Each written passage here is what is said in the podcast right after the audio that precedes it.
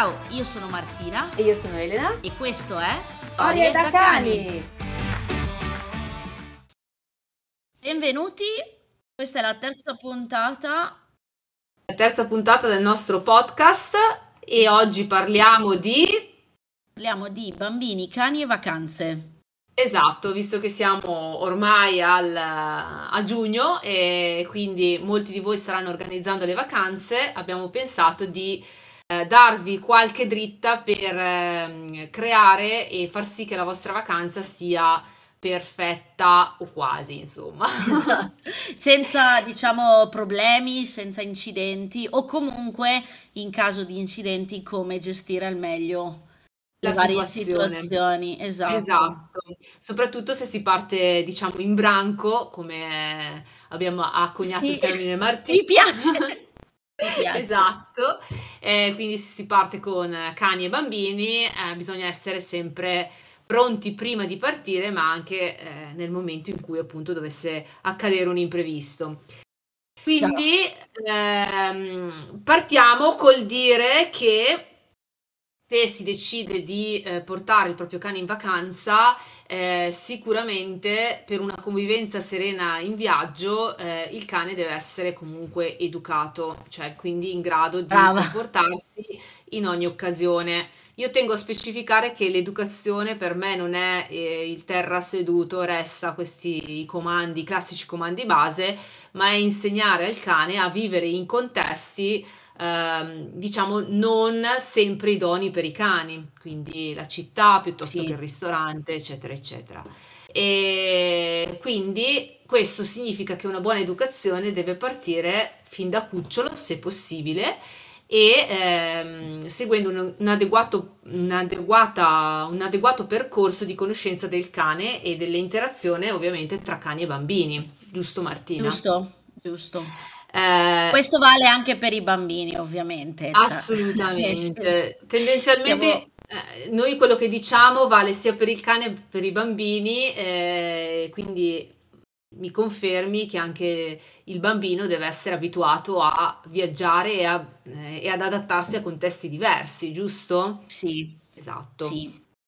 Poi è ovvio che dipende sempre dall'età del bambino, ma se, se siamo dell'idea che alcune mete per il vostro bimbo non siano idonee, cerchiamo magari di non impuntarci che si vuole per forza andare lì, si cerca una, una meta che possa essere idonea sia per voi che per il vostro bimbo. Anche perché comunque quando si diventa genitori un po' la vita cambia, le abitudini cambiano. Eh, capisco che prima si è abituati a fare determinate cose, magari con un bambino, a seconda dell'età ovviamente, certe cose all'inizio sono un pochino precluse. Esatto. Come ad esempio io conosco un sacco di genitori che non vanno più al ristorante da Mhm. quando sono genitori e eh, un po' lo trovo allucinante, nel senso che un po' dovrebbe esserci tolleranza anche da parte degli altri. Eh, Certo. nel senso che comunque le altre persone che sono al ristorante con noi, se vedono che noi abbiamo un bambino piccolo, non è che possono pretendere che il bambino sia un soldatino, un- stessa cosa per il cane ovviamente, Esatto. e, e che faccia esattamente tutto come un soldatino. Eh, I bambini hanno le loro emozioni, anzi ricordo che fino ai 5 anni più o meno i bambini non sono in grado di gestire più di un'emozione alla volta e più o meno anche i cani, nel senso che comunque non fino ai 5 anni, però Meno. soprattutto da cuccioli, da adolescenti, eh, tendono a non gestire benissimo le emozioni anche i cani, soprattutto la frustrazione. Quindi Esatto, sì. non possiamo Sì, sì, sì. pretendere. Detto questo, però, comunque bisogna eh, gestire la situazione, sapere anche gestire la situazione. L- Assolutamente sì, perché poi se eh, sia i bambini, immagino, ma anche i cani crescono senza, ehm, senza comunque avere le competenze, diventerà sempre, ma sempre più difficile. So- io parlo nello specifico dei cani, ma immagino anche per i bambini, insomma, Sì. eh, trovare eh, uno stato di calma in un momento in cui è necess- necessario che questo avvenga. Quindi ehm, diciamo che se si vuole andare in vacanza eh, con i cani e i bambini, l'educazione deve, cioè l'adattarsi a situazioni nuove deve partire fin, fin da subito. E, e anche per quanto riguarda il fatto di avere il cane, eh, le mete non sempre si può andare dove si vuole, eh, a meno che non si decida poi magari di lasciare il cane in un'adeguata pensione, ma questo è un altro argomento e lo vedremo in un altro in un altro contesto, giusto Martina che avevamo già pensato? Sì, sì. Eh, essenzialmente ricordiamo che è un po' più facile viaggiare all'estero con un bambino piuttosto che con un cane. Assolutamente sì. Assolutamente il cane va gestito in determinati modi, quindi... Esatto, eh, esatto. Anzi, in realtà molti non se la sentono neanche di eh, portare all'estero un cane. Sì, proprio so... per i modi di, di viaggio. Esatto, adesso infatti è proprio di questo che vogliamo parlare in, questo, in questa puntata, quindi affrontare tutte le metodologie di viaggio che possiamo, ehm, di mezzi che si possono prendere e eh, le eh, vaccinazioni per quanto riguarda i cani, per quanto riguarda i bambini, non ci eh, addentriamo, giusto Martina? Perché no, non, è, non, è, competenza nostra, ma è anche per i cani. No partiamo da quelle che sono le nostre conoscenze, ma è sempre bene, co- bene buona cosa ehm, affidarsi poi sempre al veterinario sì. di riferimento, anche se diamo un'infarinatura. Una curiosità, io ho come regola principale anche in negozio da me di non parlare mai con i genitori di vaccinazioni perché è un argomento, ho notato, con, eh, riguardo i bambini ovviamente, che veramente scat- scatena de- del, delle guerre tra genitori. Eh, mentre ho notato che eh, le famiglie vaccinano molto più volentieri il cane, forse perché il cane dà più l'idea di passare, eh, passare di più i germi, no? eh, i, i, virus, eccetera, eccetera, piuttosto che un bambino. In realtà, eh, cioè, i bambini, voglio ricordare che soprattutto il primo anno di asilo sono un vettore di di, di, di, di batteri, batteri. assolutamente. Bene, esatto. quindi partiamo con il classico viaggio in auto. Eh, ovviamente oh yes. il, cane, il cane può viaggiare in auto. È bene sapere, perché a me capita spesso e volentieri di vedere persone che hanno due cani e li tengono entrambi sul sedile. In realtà mm. sapete che per legge sappiate che per legge ehm, solo un cane può viaggiare in cabina. Se si possiede più di un cane è meglio, utili- cioè è necessario avere o il trasportino oppure la rete divisoria eh, dietro. Ehm, sì. Io sono fermamente convinta e sono una grande sostenitrice del trasportino, anche se tanti clienti mi dicono oddio no, mettiamo il cane in gabbia. In realtà, Nella gabbia. Esatto, in realtà il trasportino, se ben inserito fin da subito, è un ottimo strumento anche per tutti quei cani che magari eh, soffrono di mal d'auto. Questa è anche un'esperienza mia eh, perché Orazio quando era cucciolo eh, soffriva molto l'auto e una, una, un'educatrice mi aveva consigliato appunto il trasportino. Anch'io ero molto perplessa, ma con i giusti accorgimenti, inserendolo nel modo giusto, ora il trasportino per me è diventato eh, indispensabile sia per i viaggi in auto ma anche per esempio io che ho un cane piccolo eh, al ristorante, nel senso che eh, nel momento in cui io lo metto nel, nel trasportino, lui si addormenta e posso, e questa cosa porta anche ad evitare che magari arrivino bambini, persone che lo vogliono toccare e ehm, andando poi a, a creare altri, altre problematiche.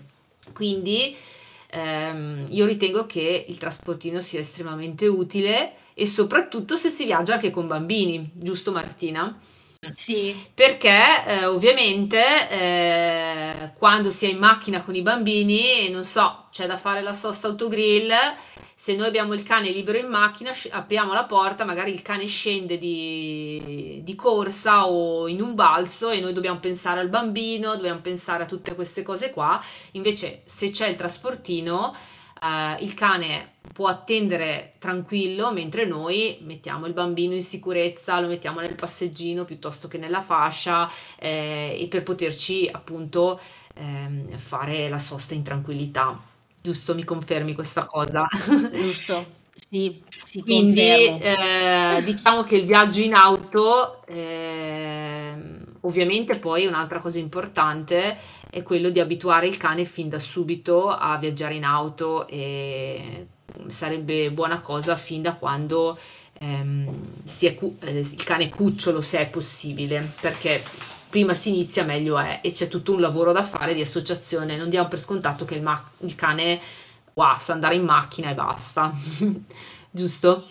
Sì, esatto. sì. Immagino poi che sia così anche per i bambini, perché... Allora, per i bambini eh, ricordo sempre che ci sono delle norme di sicurezza ed è una cosa che mi fa anche spesso molto arrabbiare perché mi arrivano diversi genitori in negozio, adesso non vogliatemene se siete miei clienti, ma sento spesso, tanto devo fare 100 metri, che cosa succederà mm. mai? In 100 metri ti possono tamponare, ti possono, non ti possono dare la precedenza al semaforo, eh, possono arrivarti addosso con la moto, può succedere di tutto in 100 metri, anche se stai facendo i 50 all'ora.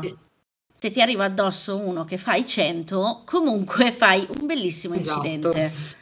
Se il bambino è legato, non vola via. Esatto. Come deve essere legato il bambino? Il, finché è piccolino c'è l'ovetto. Certo.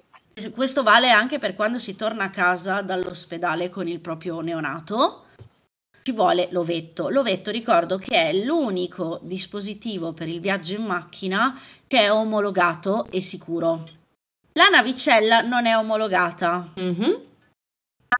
E ultimamente stanno uscendo delle navicelle, ma vi ricordo che il bambino nella navicella non è abbastanza legato per non eh, rotolare in giro o comunque non volare via in caso di impatto.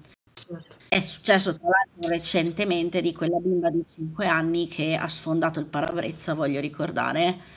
Ancora non si sa come è successo, ma sembra che non fosse legata. E su quello ho detto tutto. Quindi che voi facciate 100 metri o voi andiate dall'altra parte d'Italia o in giro per l'Unione Europea, dovete usare l'ovetto per i bambini più piccoli. Poi comunque fino ai 150 cm del nostro bimbo ci vuole o un seggiolino omologato oppure una, un rialzo, che sono sempre quei seggiolini fatti a seduta. Certo. Mm-hmm. Esatto. L'unico modo in cui un bambino o un ragazzo possono viaggiare in maniera sicura in macchina. E piccola curiosità, vi ricordo che i, eh, i seggiolini e gli ovetti hanno una scadenza. Molti mi dicono eh, eh, scadenza nel senso che poi dopo vanno a male.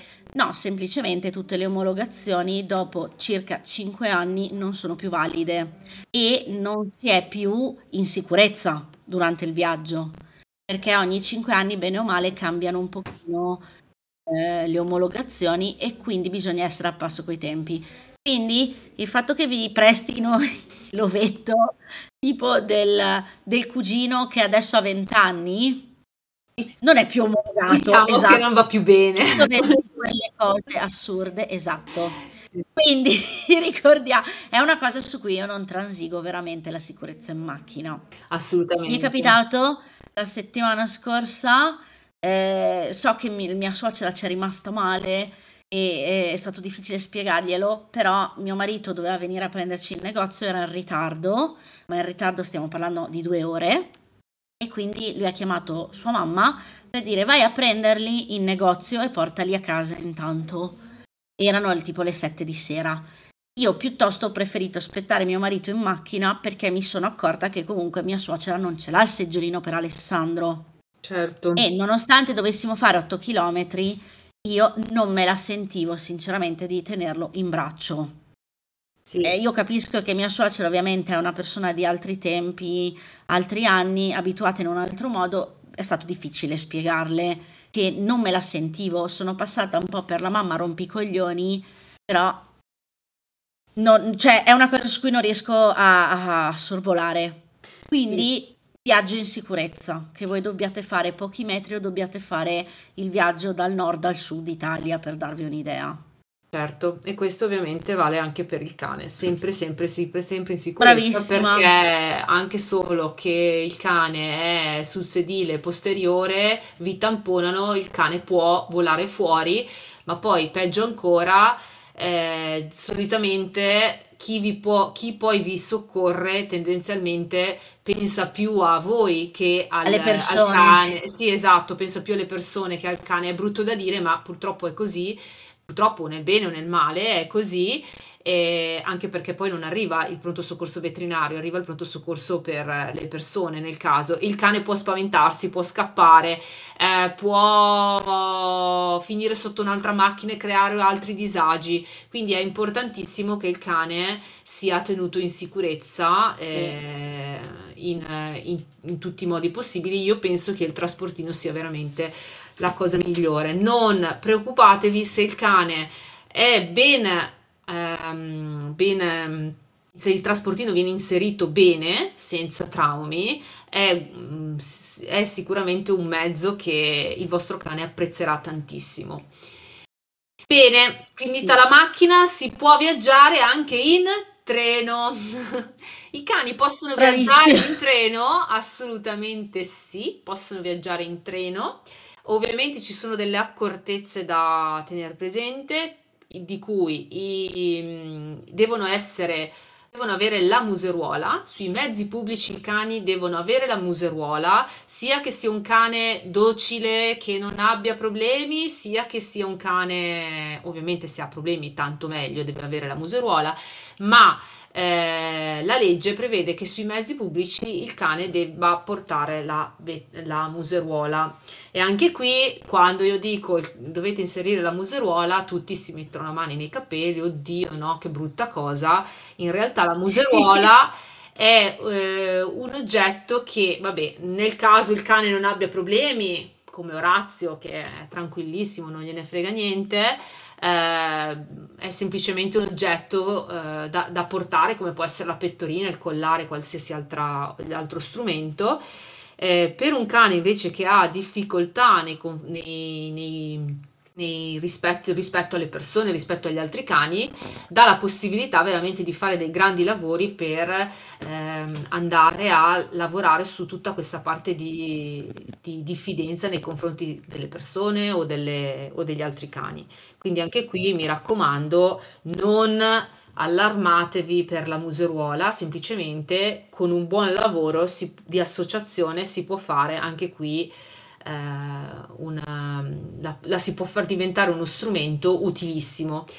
Eh, inoltre devono essere mm, muniti di libretto sanitario e certificazione della registrazione all'anagrafe, che sono due cose diverse, ragazzi, non sono la stessa cosa, sì. mi raccomando. Il libretto sanitario è quello che vi fa il veterinario nel momento in cui andate a registrare il cane, quindi vi mette il microchip e ci sono su tutte le vic- vaccinazioni, tutte le cose che uh, ci sono, che, che avete fatto. E invece il certificato di registrazione è un certificato che vi rilascia l'ASL dove attesta che il cane è di vostra proprietà. È esatto. vostro. E eh, mi raccomando, un'altra cosa che io tengo a precisare, purtroppo l'anagrafe canina non è nazionale ma bensì regionale quindi se voi uscite dalla, dalla vostra regione quindi che sia Lombardia, Veneto qualsiasi e andate sì. in un'altra regione non, il vostro microchip non vale una pippa, cioè se andate da un veterinario veneto eh, e abitate in Lombardia, il vostro microchip non viene trovato. Quindi eh, mi raccomando, io una cosa che consiglio sempre quando si viaggia, anche il collarino con la medaglietta con i dati, almeno il numero di telefono. Eh, perché eh, questa cosa è, è, è, scandalosa a mio avviso perché cioè, è assurdo che l'anagrafe canina non sia nazionale, ma è così. Nazionale. Esatto.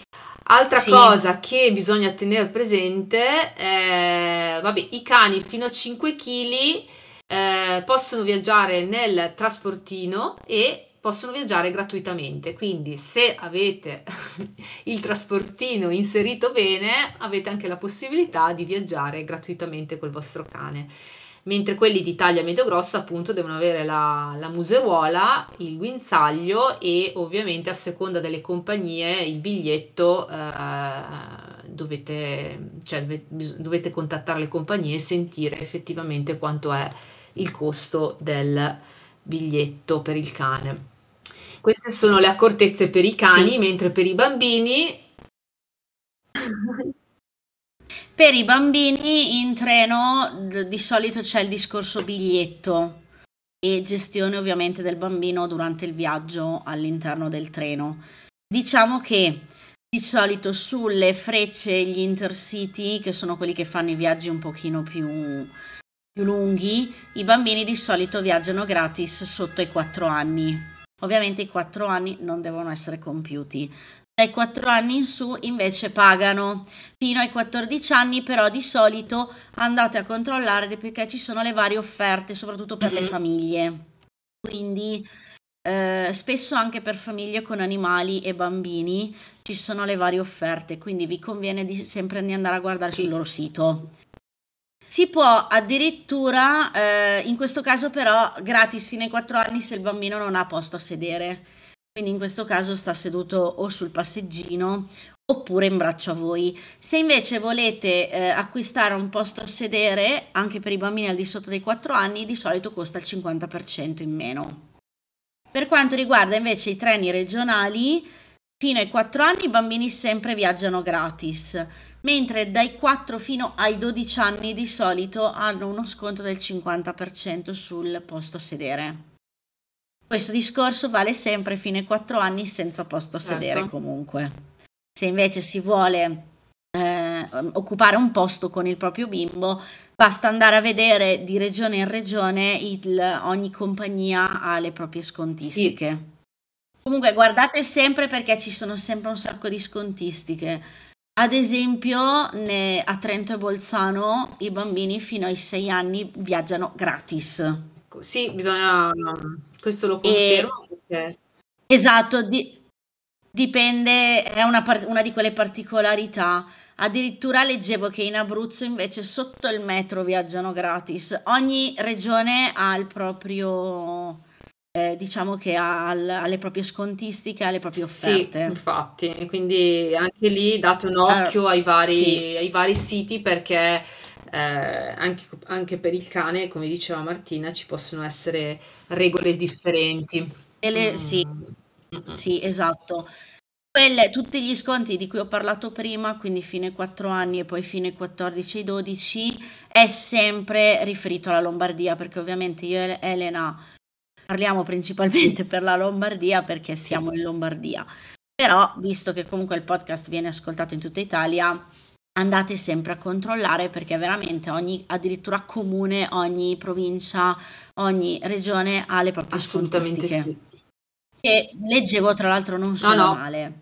Io Comunque, un, sì, per scusa, par- no, sì? volevo vai, raccontare vai. la mia esperienza quando sono andata a Roma. Ovviamente io il cane non l'ho, eh, Orazio non è venuto con me, ma eh, c'erano un sacco di offerte per la famiglia piuttosto che se viaggi col cane. Quindi insomma, mm, sono andata con Italo.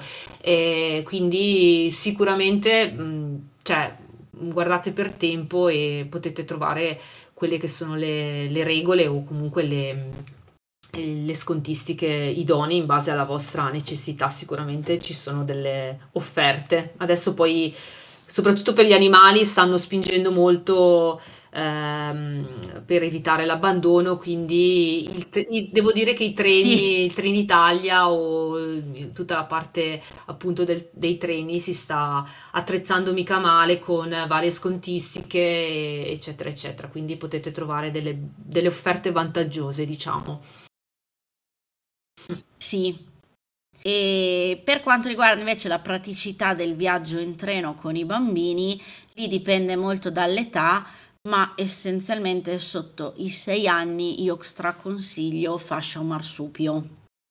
Portateveli sempre dietro, questo in generale anche durante tutte le vacanze, fascia e marsupio vi salvano sempre la vita soprattutto quando il bambino è anche molto stanco, è molto nervoso, eh, soprattutto se del, l'orario del viaggio in treno eh, coincide magari con quella eh, in cui è un po' più attivo il vostro bambino o l'ora del pranzo o, o cose del genere, la fascia e il marsupio vi aiutano molto a gestirlo.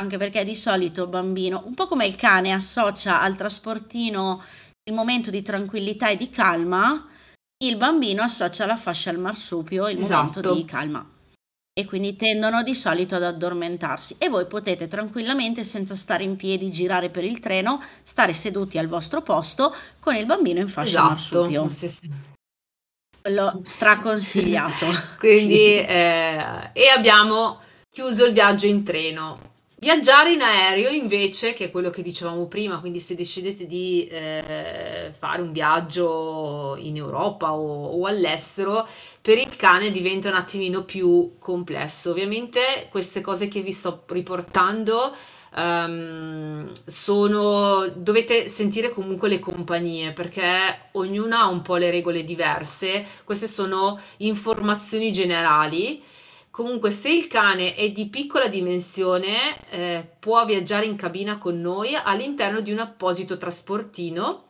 che deve avere dimensioni di 40 x 20 x 24 e il tutto non deve superare gli 8 kg, cioè trasportino e cane, trasportino più cane non devono superare gli 8 kg, quindi si sta parlando di taglie veramente piccole piccole, tipo eh, Maltipù, Chihuahua, queste, queste, mm, queste dimensioni qua. Inoltre sul fondo del trasportino deve esserci obbligatoriamente una traversina assorbente, ok?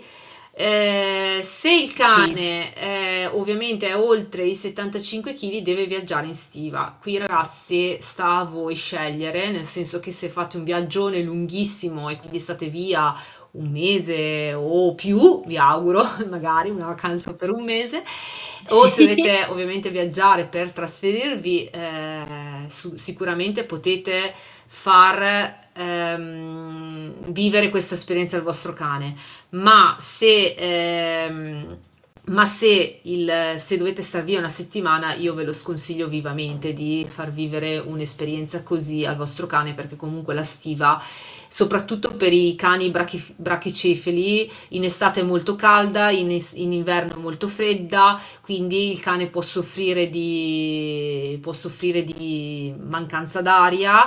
Eh, oppure, cioè, comunque è un'esperienza abbastanza, io penso, un po' traumatica e quindi eh, io lo sconsiglio vivamente di, eh, cioè, di, di, se dovete fare una settimana ehm, far, far, andare il vostro cane in, in, trasportino all'interno di una stiva. Tra le altre cose, il trasportino deve eh, essere un trasportino apposito, non il classico trasportino che si utilizza per le macchine. E ehm, altra cosa sì. da aggiungere, se le mete sono eh, europee, Fido deve essere munito di passaporto e qui abbiamo un altro documento ancora e che eh, viene rilasciato eh, direttamente dalla, dal, dall'istituto veterinario tipo la nostra questura diciamo. E eh, ci sono delle pratiche da fare tra cui aggiungere una vaccinazione antirabbica fatta almeno 21 giorni prima della partenza e ovviamente deve essere eh, riportata sul passaporto del cane. Quindi ehm, sì perché ricordiamo che per quanto riguarda l'antirabica in Italia sì, esatto. non dappertutto Mentre... farla. Perché ci sono delle esatto. zone che sono più endemiche, altre no, quindi non in tutte All'estero le zone è obbligatorio. All'estero quindi, sì. Eh, nel caso decidiate, questo ovviamente anche se viaggiate in macchina e eh, superate il confine italiano, il passaporto ci vuole e l'antirabica ci vuole, non solo se viaggiate in aereo. Ok, ci teniamo a precisare questa sì. cosa. Però eh, diciamo che il viaggio in aereo per il cane, a mio avviso, è sempre un po', mh, mm, a meno che non sia esatto, eh, e anche diciamo se viaggia in cabina, a mio avviso, eh, diciamo che la, la, pressione è diversa, quindi ne potrebbe soffrire, insomma, non lo so, valutate attentamente eh, se effettivamente il vostro cane può mh, viaggiare e se la può vivere bene o se rischiate di eh, fargli fare una settimana un po' d'inferno per riprendersi e poi dopo subito dopo dovete rimetterlo sopra l'aereo per tornare a casa quindi eh, valutate molto attentamente sì. questa cosa eh, sì, perché a meno che non abbiate intenzione di rimanere esatto, in vacanza esatto. forever, dovete tornare esatto. indietro. Io sinceramente a un certo punto preferisco sempre in qual caso eh, trovare una buona soluzione per, eh, per il cane che se la possa vivere serenamente senza obbligatoriamente insomma venire con noi. Però tenete presente che la possibilità c'è. Sì, giusto. Mentre invece per quanto riguarda i bambini non è facile neanche qua perché dipende sempre molto dalla compagnia aerea e anche dalla meta che avete scelto. Comunque, normalmente i, eh, quando si viaggia ne- all'interno dell'Unione Europea e di alcuni paesi dell'Europa, di solito si necessita solo della carta d'identità. Per i bambini è un po' diversa la carta d'identità perché di solito per i... cioè comunque la carta d'identità si fa al, in comune tranquillamente, mentre invece eh, la, la carta d'identità ha validità in base all'età del bambino. Quindi eh, stessa cosa per il passaporto, ricordiamolo. Per i minori di 3 anni, se mi ricordo bene, vale solo fino a 3 anni. Poi sale a 5 anni la validità se si arriva fino ai 18 anni e poi dopo, la, quando si diventa maggiorenni, quindi adulti, dura 10 anni come per tutti. Eh, quindi diciamo che è un po' impegnativa perché comunque, vabbè, la carta d'identità non è tanto impegnativa perché non costa tantissimo, mentre invece il passaporto ogni volta rinnovarlo è abbastanza impegnativo anche come costo. Io adesso ammetto che il passaporto per un bambino non l'ho mai fatto in vita mia, però comunque so che ha dei costi abbastanza alti. E se ogni tre anni bisogna rifarlo, comunque è, è un bel costo. Comunque, a parte quello, se volete viaggiare all'estero al di fuori dell'Unione esatto. Europea, ci vuole sempre il passaporto. Adesso poi che in comune, in molti comuni adesso facciano già la carta d'identità elettronica, eccetera, eccetera, va benissimo, eh, però il, essenzialmente la carta d'identità serve anche per viaggiare all'interno dell'Unione Europea. Quando arrivate al confine vi chiedono sempre la carta d'identità. Eh, non fate come me che quando una volta avevo deciso di uscire dall'Italia per una vacanza di proprio 3-4 giorni con il papà di Diego, siamo arrivati, tu, mio, eh, cioè lui mi fa tutto a posto, tutto a posto, abbiamo tutto, arriviamo al confine e mi ero accorta mm. che avevo la carta d'identità scaduta. Quindi praticamente siamo esatto. arrivati al confine e siamo tornati indietro. non vi dico tutte le bestemmie immagino, che ho tirato. che poi in realtà rinnovarla costa pochissimo, nel senso, a parte costa proprio poco, ma ci vuole veramente poco. Però, ad esempio, molti comuni hanno bisogno sì, dell'appuntamento. Esatto, sì, sì. Quindi è stato abbastanza imbarazzante. Comunque, ehm, quando si viaggia eh, in aereo con un bambino, al di là di passaporto o carta d'identità, io consiglio sempre di controllare la compagnia aerea perché addirittura, allora, essenzialmente i biglietti sono di tre target. Ci sono quelli fino ai mm, due anni, ci sono i bambini fino ai due anni, poi ci sono fino ai 18, se mi ricordo bene, e poi ci sono gli certo. adulti. I bambini, ecco, molte compagnie in realtà i bambini sotto i due anni non li accettano neanche, perché ci sono alcune compagnie che trattano mete un pochino più impegnative e per questioni di sicurezza proprio non accettano eh, i bambini di due anni eh, e sotto mm-hmm. i due mhm. anni per il viaggio. Eh, un po' per il discorso pressione, perché ricordo che un neonato anche in montagna è sempre meglio non portarlo oltre i 1500 metri proprio per un discorso di pressione orecchie, eccetera, eccetera. E, e quindi alcune mete sono precluse ai bambini sotto i due anni. Comunque, di solito eh, sotto i due anni hanno un costo, ovviamente più si va avanti con le fasce d'età, più, più costano i biglietti.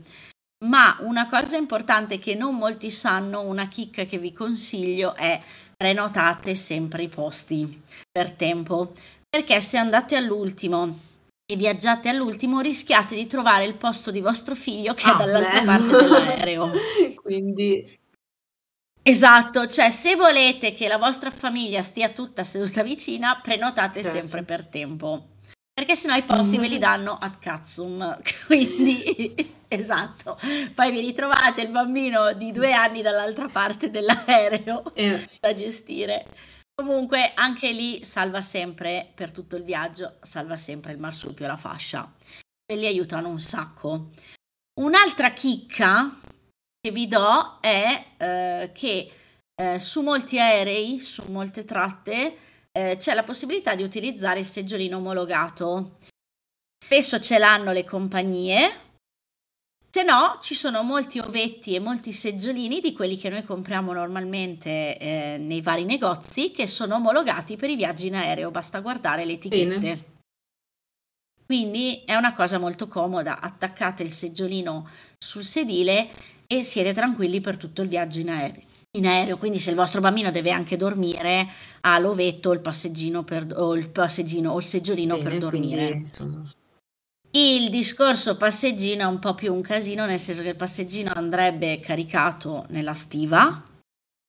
Eh, si consigliano sempre i passeggini ultraleggeri, quelli che si piegano e non occupano un cacchio, eh, però diciamo che è sempre molto difficile da, da, gestire. Quello che io consiglio è dimenticate il passeggino se dovete andare all'estero, piuttosto eh, portatevi il marsupio e la fascia e vi gestite la vacanza così altrimenti veramente più vi caricate più è un casino viaggiare. Sì, esatto, esatto.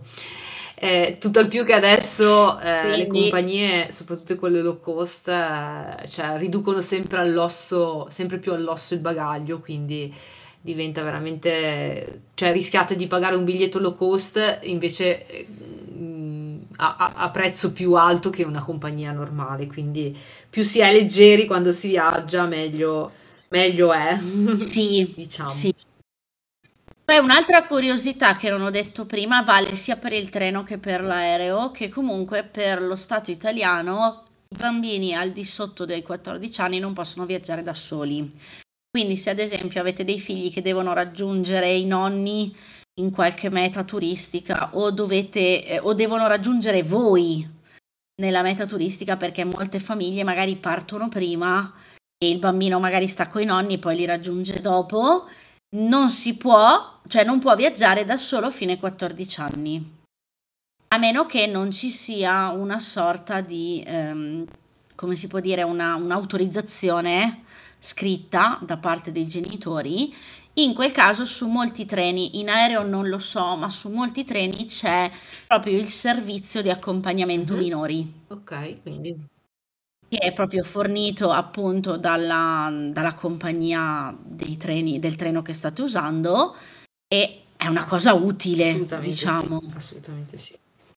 Esatto, e anche se il bambino deve viaggiare con qualcuno che non è il genitore, ci vuole l'autorizzazione. Bene. Perché se vi chiedono, Questo esatto, se vi chiedono potreste sempre andare nei, nei, nei, nei casini. È importante da sapere. Sì, sì, no, il- so che purtroppo non è facile né viaggiare col cane né viaggiare col bambino, però se ci si organizza è per quello che di solito le vacanze andrebbero per- organizzate per Sì, tempo, soprattutto proprio sì, per se si hanno evitare... cani e bambini, sicuramente, sicuramente sì, vanno organizzate per tempo, per evitare appunto spiacevoli inconvenienti, insomma. Brava, sì. Arriviamo all'ultimo mezzo di trasporto che è la nave e anche in questo caso la, dif- la taglia fa la differenza eh, perché il, il, cane di taglia piccola è sempre quello un po' più fortunato e può viaggiare insieme a noi nell'apposito trasportino, mentre quelli di taglia grossa eh, devono appunto essere muniti di museruola e guinzaglio.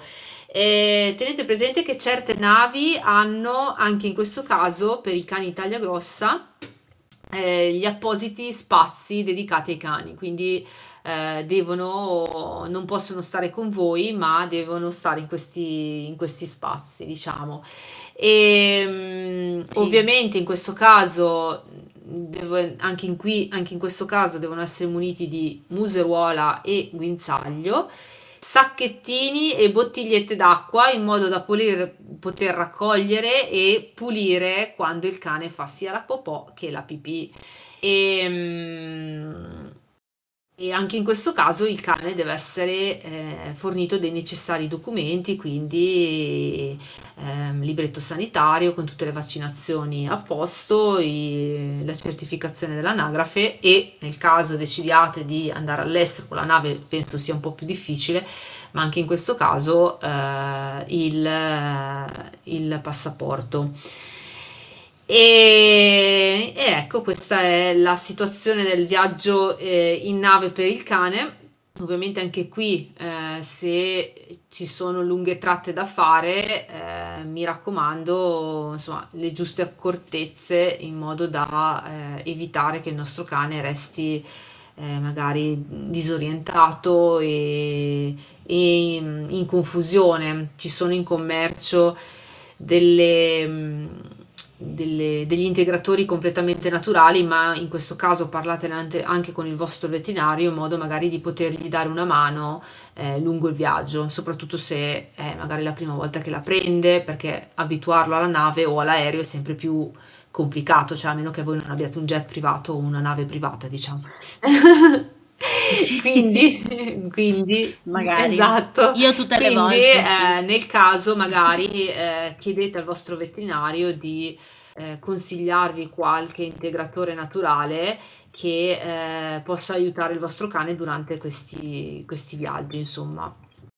Questo è per quanto riguarda il cane, c'è poco da dire. Poi anche Sì. qua, in realtà, sulla nave è molto più. com- cioè, le regole dipendono moltissimo dalle, dalle compagnie, quindi quello, il consiglio che più vi posso dare è quello proprio di contattare direttamente la compagnia, perché anche eh, se viaggiate all'estero, per esempio, certe compagnie hanno delle regole mh, molto, molto, mh, molto serrate eh, rispetto alle compagnie italiane. E anche a seconda della compagnia che decidete per l'Italia ehm, possono variare, eh, possono variare le- le- degli aspetti, quindi mi raccomando contattare sempre per tempo il, eh, la compagnia, perché anche in questo caso, in ogni caso, c'è supplemento eh, da pagare il più delle volte per il cane, quindi eh, non è che arrivate lì con il cane e quindi eh, potete salire tranquillamente così come nulla fosse. Ecco, Esatto. quindi Quindi, mentre invece per eh, quanto riguarda i bambini è un po', è un po' strano il discorso nave. Allora, se per nave parliamo di crociera, eh, di solito consiglio di eh, rivolgersi, cioè controllare comunque tutte le indicazioni di quella compagnia che avete scelto per la crociera. Di solito le crociere sono molto più organizzate per la gestione dei bambini, addirittura avete gli animatori, ci sarà anche il baby parking, quindi bene o male lo gestirete ehm, alla grande il bambino, a seconda ovviamente dell'età. Se invece per viaggio in nave parliamo proprio di trasporto per arrivare dove dovete arrivare, ad esempio il traghetto, per darvi un'idea, ci sono diverse possibilità. Ricordando che comunque è una cosa abbastanza traumatica come un bambino, può essere traumatica per un cane, ma può essere traumatica anche per un bambino, eh, soprattutto se si entra sul traghetto con la, con la macchina e poi si esce dalla macchina, si attraversa il garage per arrivare nei, nei vostri posti, per un bambino può essere abbastanza incasinato, anche perché di solito l'imbarco è abbastanza veloce, nel senso abbastanza caotico e magari un bambino può andare un po' in crisi, quindi ricordatevi sempre di stare molto vicini al vostro bimbo anche per evitare di perderlo in mezzo al casino. A parte quello, per quanto riguarda i posti sul traghetto, ci sono di solito tre possibilità. La terza di solito non la sanno tutti, ma è possibile. Vabbè, ci sono le cabine, che sono quelle ultra fighe, no? Dove spesso avete anche addirittura il letto, eh, e però sono quelle che costano di più, ovviamente. Poi ci sono le poltrone che di solito sono quelle dove ci si siede all'interno del traghetto, eh, in aree dedicate apposta, e poi addirittura c'è il ponte, si chiama anche Mm. passaggio ponte, è praticamente quella più economica, non ci sono posti assegnati, dove capita, capita, vi, vi fermate. Diciamo che il ponte è la parte più, è la parte più easy e più pratica e anche più economica, però ricordatevi che se avete 2500 bagagli, più bambino, più cane, eccetera, eccetera, può essere anche sì, quella più traumatica. Esatto. Quindi valutate molto bene le cose. Spesso vale, vale, la pena spendere qualche euro in più e prendere la poltrona piuttosto. Certo. Almeno gestite meglio. Anche lì comunque durante il tragitto ricordo sempre che fasce e marsupio aiutano un casino. Sono sempre i nostri fidati amici. Poi ricordatevi che comunque quando dovete prendere un traghetto o una nave c'è sempre il discorso di attesa e spesso dipende dal discorso mare mosso, mare non mosso. Di solito quando il mare non è mosso diciamo che le attese sono un po' più brevi, quando il mare è mosso le attese sono un po', un po più lunghe. Quindi ricordatevi di portarvi sempre qualcosa da, da usare per gestire il vostro bimbo e per intrattenerlo nell'attesa. Eh, perché ricordatevi appunto che i bambini, ma stessa sì. cosa anche i cani, hanno un'autonomia, una pazienza abbastanza assolutamente, limitata. Assolutamente sì, quindi anche per il cane vale, la, vale la, la, pena portarsi qualche cosa che lo possa aiutare a, a scaricare insomma la tensione dell'attesa. Assolutamente. Esistono sì, cose sì. Per, brava. Per il discorso invece mal di mare non mal di mare anche lì eh, rivolgetevi sempre al vostro pedi- pediatra di fiducia e, ehm, perché se il bambino di solito ha, ha problemi a viaggiare in macchina ci sono le varie soluzioni. Stessa cosa ci sono le varie soluzioni per il viaggio in nave. Però di solito ricordatevi che eh, più voi vi preoccupate, più siete tesi, più siete nervosi, per qualsiasi viaggio si debba fare, più saranno nervosi i vostri bimbi. E penso valga anche per il discorso Assolutamente. Cane. Più sarà nervoso anche il cane. Assolutamente esatto. sì, ricordate che le nostre emozioni passano, passano sia al bambino che al cane, quindi più noi siamo tesi, più il cane sarà teso, più il bambino sarà teso, quindi eh, prima di tutto lavoriamo sulla nostra calma. sì, perché è una cosa che mi è sempre piaciuta paragonare tra cani e bambini è che comunque sia i cani che i bambini hanno sempre bisogno di una base sì, sicura. Assolutamente sì. E di solito la base sicura in questo caso siamo noi, perché all'interno della famiglia di solito sono i genitori fungono da base sicura. Poi c'è il cane che in realtà si lega un po' di più, ma anche i bambini hanno un, un legame un po' più forte con uno dei due genitori a seconda di come vengono gestiti e eh, di quanto tempo si passa anche con certo. loro al giorno. Quindi se la loro base sicura è in crisi in quei momenti, ovviamente sia il cane che il bambino dicono porca miseria, se sono in crisi bisogna loro, essere in crisi. Noi Esatto, ma moriremo tutti, no? Facciamoci prendere del panico, via libera e quindi poi dopo sì, più che altro non ci si gode neanche il viaggio. Io sono dell'idea che anche il viaggio sia bello per andare in certo, vacanza. assolutamente. E poi vi, vi piaccia salire in nave, vi piaccia salire in aereo. L'altro giorno parlavo con mio marito che lui mi ha detto se mi devo spostare in aereo mi sposto, però sappi non è la mia soluzione preferita. Ho paura. Certo, certo. Eh sì, dopo queste... Quindi già di base un po'... Queste sì. sono paure che dobbiamo, cioè ovviamente dipende moltissimo dalle nostre, cioè, dalle nostre esperienze, quindi sono paure che poi quelle vanno sì. affrontate in se- separata sede e quindi ancora prima, molto prima, sì. organizzarsi con grande anticipo. Il mio primo viaggio in aereo è stato um, all'isola di White mi, ed era una vacanza studio e mi ricordo che la sera prima di partire ero andata al cinema con gli amici a vedere Final Destination, il primo. Giusto per darti un'idea. Il, il, giorno dopo salire e fare il, il no, salire sull'aereo mh, mm, mi è sembrata un'idea del cacchio quella che ho avuto la sera prima. Esatto. che cazzo mi è venuto in mente. Esatto. Quindi ecco, evitate certe cose. Soprattutto diciamo. se magari avete, avete un po' di paure.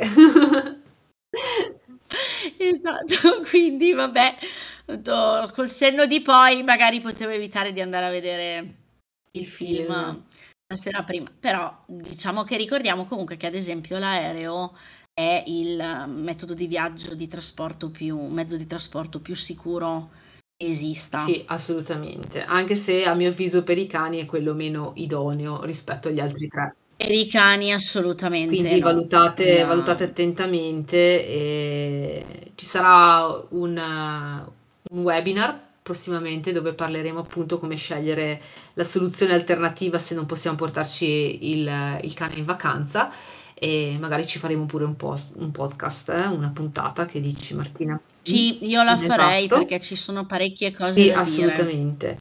Ma chiudiamo questa puntata parlando molto velocemente di tutta quella che è, come dicevo, la parte degli antiparassitari, delle vaccinazioni per, per i cani. Nello specifico vi parlo un po' velocemente degli antiparassitari e qui bisogna stare veramente molto attenti perché ne esistono davvero di tante specie, tante tipologie. Eh, ci sono i collari, ci sono le pastiglie, ci sono le iniezioni, ci sono le soluzioni naturali, ci sono le pipette. ehm, C'è veramente di tutto e spesso e volentieri eh, i miei clienti mi chiedono: Ma qual è la soluzione migliore? Allora, io innanzitutto rimando comunque sempre al veterinario perché penso che questa sia una cosa che spetta al, al È di veterinario. competenza. Eh, in ogni caso, quello che io posso dirvi eh, per esperienza personale, perché ovviamente è una vita che ho cani, quindi un po' eh, ci ho bazzicato Eh dentro, le ho provate un po' di tutte. Eh, sicuramente state attenti a che cosa coprono, perché non tutti eh, gli antiparassitari coprono tutto quello che devono coprire, quindi eh, ci sono vari parassiti eh, a partire dalle pulce, le zecche, i, i pidocchi, i Brava. vermi, le zanzare, eh, e non tutti gli antiparassitari coprono tutto. Anche le marche della stessa, tipo, adesso se poi Frontline ci vorrà sponsorizzare un giorno, ma vabbè, eh, Frontline, Vabbè, è esatto, quello più, cono- è quello quello più più conosciuto, ma per esempio eh, ci sono varie tipologie di pipette eh, e mh, a seconda di quella che scegliete eh, po- copre eh, determinati anti- da determinati antiparassiti piuttosto che da altri. Quindi anche in questo caso eh, fate molto attenzione al- alla tipologia che acquistate. E eh, soprattutto Sì. se parlando sempre di vacanze, mm, è molto opportuno guardare dove si va in vacanza, perché per esempio al nord ci sono determinati parassiti, al sud ce ne sono altri. E quindi eh, anche in questo caso mh, rivolgetevi magari al veterinario di riferimento in modo da essere sicuri di dare il giusto antiparassitario. Un'altra cosa a cui tengo eh, particolarmente sono gli effetti collaterali. Ragazzi, state molto attenti perché determinate razze, tipo gli pastori australiani, certi antiparassitari non li possono, non li tollerano, Brava. ma anche il cane normale, per esempio, io vi porto la mia esperienza personale con Orazio, io ho sempre usato le famose pipette fino a due anni fa. e A un certo punto Orazio, quando gli mettevo la pipetta, cominciava a grattarsi come un matto e quindi ho scoperto che era diventato intollerante a quel determinato prodotto ed ho sostituito con un altro, quindi eh, fate molto attenzione a quelli che possono essere gli effetti collaterali. Se vedete che il vostro cane mettete l'antiparassitario, vi parlo anche dei collari, di qualsiasi antiparassitario. Una volta messo, vedete che eh, il cane comincia ad avere comportamenti strani, eh, comportamenti che non vi sembrano opportuni, non lo so, e diventa più stanco oppure si gratta in maniera più mm, incisiva rispetto a prima insomma, valutate la possibilità che quel, l'antiparassitario non sia idoneo e quindi insomma, provvedete nell'immediato prima che diventi una situazione più, ehm, più grave, insomma. E, e Sì. quindi questa, questa- questo secondo me è da stare molto attenti. Un'altra cosa che secondo me può incidere sulla scelta, io lo dico sempre, è eh, lettare il cane e anche lo stile di vita eh, nel senso se passa molto tempo all'aria aperta piuttosto che se invece sta spesso in In casa casa. e soprattutto anche la nostra memoria perché eh, tipo le pipette eh, vanno messe una volta al mese e eh, vanno ricorda- sì. va, va ricordato di metterle e più o meno andrebbero messe sempre lo stesso giorno. Adesso giorno più, giorno meno non cambia niente, ma non potete non so, una volta metterla all'inizio del mese e eh, poi metterle alla fine del mese perché poi il vostro cane non è coperto. Quindi anche il nostro, la nostra memoria eh, è importante eh, che può influenzare la scelta. Per esempio il collare sesto, ci sono i collari che durano da, dai 3 ai 6 mesi, quindi è un attimo, oppure le pastiglie eh, o le iniezioni che invece eh, coprono tutto l'anno.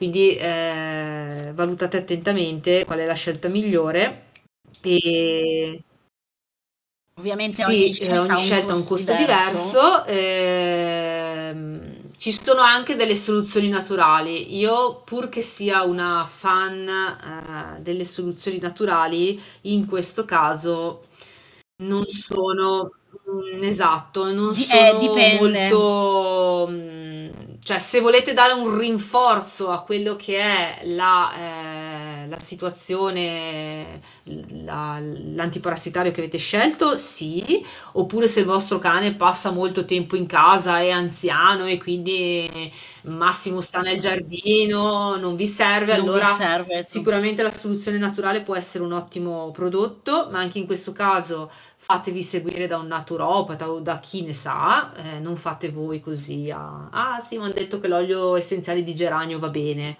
Eh, però eh, tenete presente soprattutto Sì. con gli oli essenziali che non si va a lavorare sul- solo sul fisico ma anche sulla parte emotiva, quindi possono magari eh, non essere, devono essere diluiti nel modo giusto, nel- nelle dosi giuste, quindi anche in questo caso non Sì. fate voi così eh, leggendo su internet o mi hanno detto o il cugino mi ha detto che.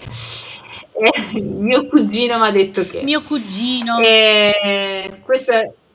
Sì, una- alcune alcuni ricordi che ho da quando lavoravo in un negozio di articoli per animali è che eh, spesso arrivava gente, siccome ad esempio i collari o comunque le pipette per il gatto costano un pochino di meno rispetto a quelle per il cane, gente che pretendeva di comprare quello per il gatto Mm, eh, da ecco, mettere anche al qui, cane. Anche quello, No. ricordiamoci che non è la stessa cosa. Cane e gatto non è che sono intercambiabili. Stessa cosa anche le crocchette, quelle No, no, che date al gatto, non potete darle al cane e viceversa. Oppure addirittura gente che pur di essere più tranquilla con l'antiparassitario mettevano la pipetta in più anche il collare. ecco, mi in più, raccomando, cioè, eh, sceglietene anche perché sono limite. comunque prodotti chimici, quindi eh, scegliete quello che è più giusto per voi e fatene uno, non... Ecco, nel senso, potete dare, darvi un aiuto sul, con un prodotto naturale piuttosto se siete così in ansia che possa succedere qualcosa, però insomma... eh, non mettete collare, Certo. pipette, pastiglie, tutto, cioè, poverino, lo distruggete, mi raccomando. Cioè, sì, se poi è della serie, poi ti trovi il Esatto, pastore australiano esatto, col pelo che esatto. cade. Però? Perché- eh, mi raccomando, eh, se siete indecisi, fate due parole col veterinario, soprattutto se dovete andare in vacanza e dovete andare, siete al nord e dovete andare al sud, o siete al sud e dovete venire al nord, insomma, parlate col veterinario perché i parassiti non sono uguali al nord e al sud. Sì. Io mi ricordi ad esempio alcu- molte linee, tipo appunto la Frontline, hanno la versione normale, poi ci- di solito c'è la versione Sì. quella anche contro i pappataci, se mi ricordo bene, che è quella ad esempio proprio per chi va in vacanza al sud o, pe- o che abita al sud, perché ad esempio ricordiamo che al sud è molto sì, endemica esatto, la, la esatto. leishmaniosi. Che viene trasmessa solo da Sì, alcuni esatto, parassiti, esatto. non da tutti. Parassiti che di solito al nord si trovano raramente, mentre invece al sud sono un pochino più diffusi. Quindi controllate sempre bene dove dovete andare e parlate sempre col vostro veterinario di fiducia. Se, se poi siete di Bergamo e volete dei consigli sul veterinario, io ho un paio di nomi da, da darvi che sono veramente Certo. bravi e hanno seguito anche me Certo. all'epoca quando avevo cani. Eh, e che spero mi seguiranno quando avrò un altro cane prima o poi. Prima o poi arriveranno. Mi dispiacerebbe. Magari se volete darmi una mano facciamo un appello alla prossima puntata e chiediamo a mio marito di decidersi a prendere Bene, il. Bene ragazzi, direi che abbiamo, vi abbiamo un po' raccontato le varie cioè, portato delle, delle, informazioni, speriamo utili, se state decidendo di viaggiare in branco. Noi, sì. esatto. Speriamo di essere state utili, di essere state chiare. Ricordatevi comunque che sui vari siti delle compagnie, de- anche del vostro veterinario, certo. cose così, ci sono sempre tutte le informazioni. Se avete, se avete domande, poi ovviamente quindi, mattina che siamo disponibili e adesso si possono fare i commenti anche sotto Spotify, quindi se volete commentare, commentate. Eh, sì, sì, sì, assolutamente. Davvero e bellissimo. Ovviamente siamo disponibili sui vari social, ormai li sapete a memoria e e niente, quindi eh, se avete delle domande siamo a disposizione. Nel mentre vi salutiamo e vi auguriamo delle splendide vacanze. Vi auguriamo veramente delle vacanze splendide. Io, io non vado in vacanza. esatto, divertitevi anche per me.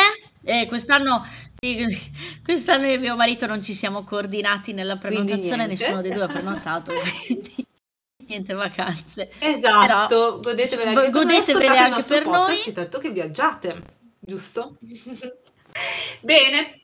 Eh già. Vi salutiamo e alla prossima. È, è giusto. Buon proseguimento, ciao ciao. Buon proseguimento, ciao ciao. Ciao.